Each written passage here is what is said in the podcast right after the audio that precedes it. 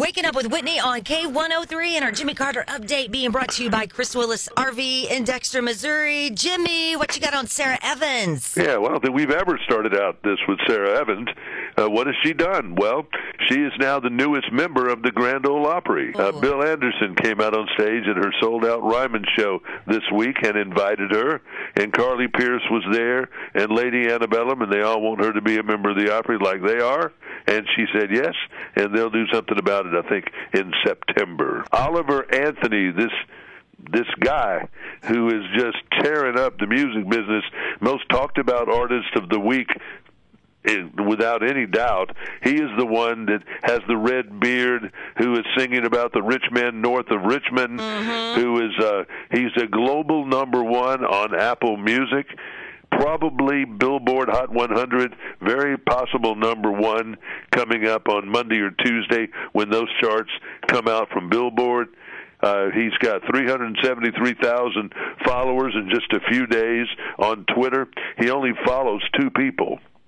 Elon Musk and Jamey Johnson. That's a pair right there, isn't? Yeah, that's uh, different. Oliver Anthony. He's got more than one song. He's not signed with a label. Uh, the people like CNN and MSNBC are trying to portray him as some working class conservative, you know, God for the conservatives or something. I don't think that's true. I watched a panel online with uh, six African American men.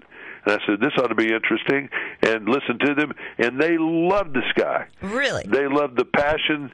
They loved his honesty. They loved his attitude. Um, they liked it all. So I'm telling you, this is an earthquake kind of music act. Oliver Anthony.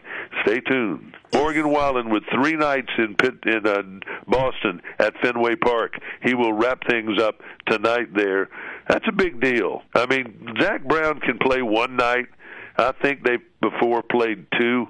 Uh, Kenny, Ch- I mean, a few of them have been able to certainly go up there and play a night or two. I don't know anybody's done three nights sold out at Fenway Park and gotten the reaction that Morgan Wallen has of knowing every single word to every single song. Yep. It is just really something.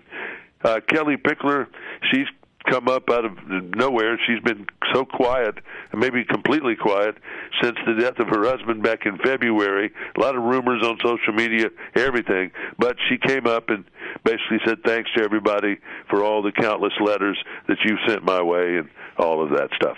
And Luke Bryan says his wife Caroline never tells him, you know, that you've gone too far or stop shaking your hips. You know, he he dances like a pole dance stripper sometimes out there. And she says, frankly, it's made us a lot of money. And she says to the ladies out there, I don't mind you looking, just don't touch. Oh, okay, Jimmy. Hey, have a great weekend. You too. And that is your Jimmy Carter update this morning, powered by Chris Willis RV at Dexter, Missouri. It's Waking Up with Whitney on K103.